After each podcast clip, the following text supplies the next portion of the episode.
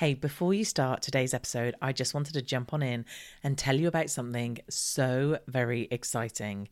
I am holding my first ever summit. The Rise Above Summit is going to be on the 20th and the 21st of March, and the tickets to it are free. All you have to do is register at theriseabovesummit.com. Now, I have pulled together the most phenomenal lineup for you. Honestly, it's like a who's who of the online world. So, if you have an online business that you want to grow, so you're either a course creator, a membership owner, or a coach and do offer group programs, then this is definitely the summit for you. You are going to learn everything you need to know from the best experts out there in terms of growing that business. Let me just give you a little rundown of some of the speakers that we've got speaking. We've got the amazing Amy Porterfield, who's going to be sharing with us about growing her audience and basically creating a million dollar online business. We've got the phenomenal Michael Hyatt, who is a New York Times bestselling author who's going to be talking to us about getting organized in our business. We've got Mike from the Membership Guys, who's going to be talking about using free content to sell your online membership. We've got Lucy Street from Adobe Express sharing the secret sauce of social media. We've got Graham Cochrane, who's talking about a million dollar life giving business formula. And I do an amazing interview with him we have Adrian Salisbury talking about three keys to maximizing your on camera presence. We have Kirsten Miller, Mary Hyatt, Joyanne Boyce. Uh, we have Fifi Mason, Robin Kennedy. We have Kylie Lang, Melanie Moore, Jen Lena, Natalie Bullen, Liz Mosley. Like the list goes on and on and on. We honestly have the most phenomenal people. We also have various different activities that you can take part in that go from meditation to tapping to doing marketing in 10 minutes. So we've got lots of fun things, and there's also competitions to get amazing swag. So go and check out theriseabovesummit.com. It will be linked in the show notes or wherever you're listening to this podcast. Go and find it in my social media. Get your free ticket. And after you get your free ticket, you will be given the opportunity to upgrade to our VIP pass. And our VIP pass means that you can watch any of these sessions whenever you want. Because the one thing about putting on such an amazing summit with such a big and amazing lineup is that we can't fit them all in two days. And in order to fit them in, we're doing tracks. So you will get to pick between three different speakers of which one to watch live. And unless you've got the VIP pass, you won't be able to watch the speakers that you've missed. So do check that out as well. It's honestly going to be amazing. I am so very excited about it and I can't wait to see you there. You are listening to the Social Media Marketing Made Simple podcast, episode 2.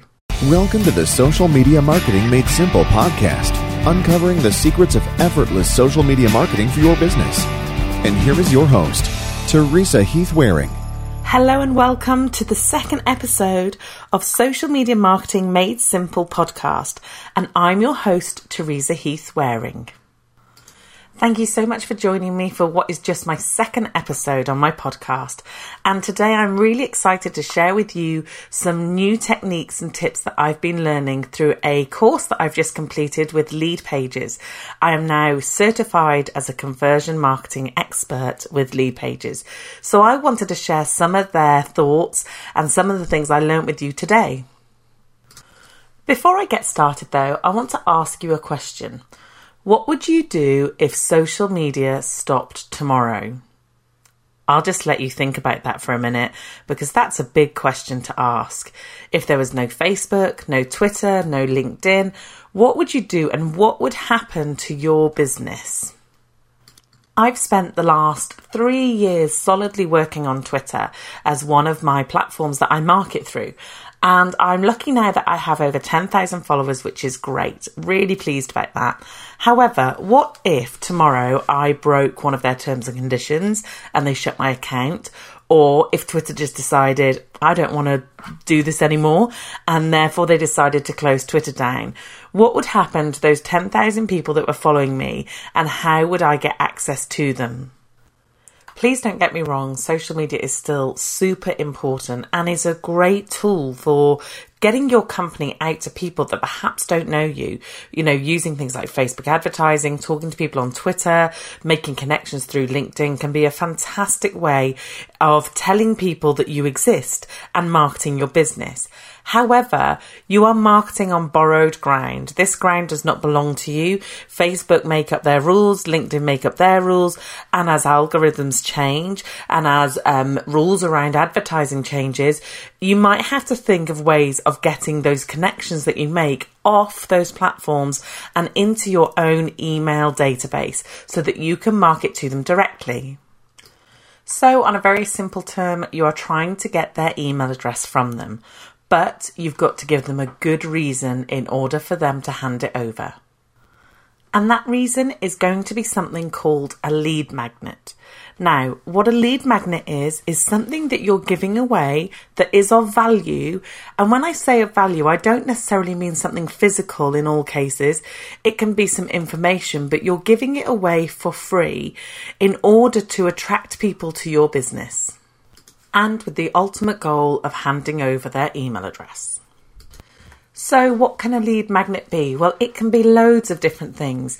It could be something like a how to guide, a worksheet, a handout, some template, an ebook. It could be a discount off a product. It might be something like an email mini course. Or if you're a consultant of some sort, it might be a free Skype call or a free coaching session. It can be any one of these things. It just has to be of value to the person that you're offering it to.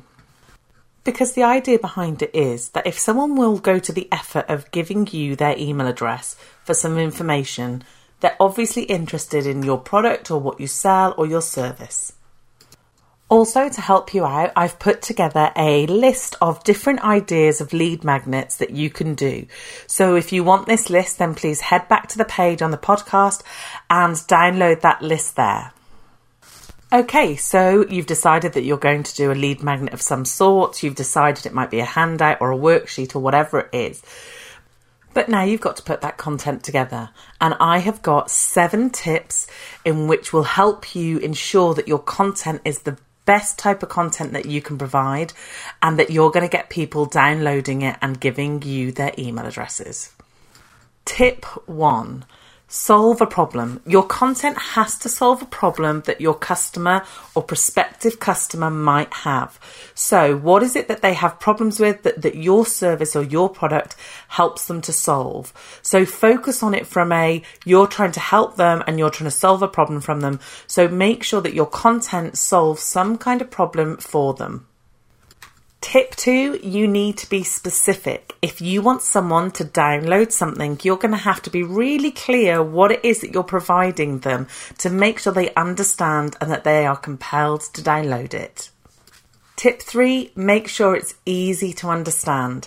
If they don't understand what it is you're giving them, again, they're going to have difficulty handing over their email address in order to get whatever it is that you're providing. Tip four, is it needs to be too good to give away. Now, the theory behind this has actually come from Amy Porterfield, who has an amazing product. She does courses and, and she really does provide a really good product. But her thoughts around this is that if someone is looking at some content of yours and it is so good, they're going to think, wow, if this what she give away for free, what on earth would I get if I actually signed up to something or took her service? I know that when I've spoken to clients about this in the past, they always get really nervous about giving away their best information, potentially that a competitor might see it or that, you know, it's just sort of giving away their, their sort of crown jewels or their secrets or whatever it is. But please do not be concerned about it because actually what you find is that as you give away this information, as you help people and support them to, you know, in my case, improve their businesses or better market their businesses, they're going to become to trust you and like you more. So when, if they do need your service, they will come back to you. Tip number five, it needs to be immediate. So, this is where landing pages and Leadpages, who I talked about earlier, come in. Because what Leadpages do is they enable you to create this process. So, once I have my content, I can upload it to Leadpages and I can create a landing page.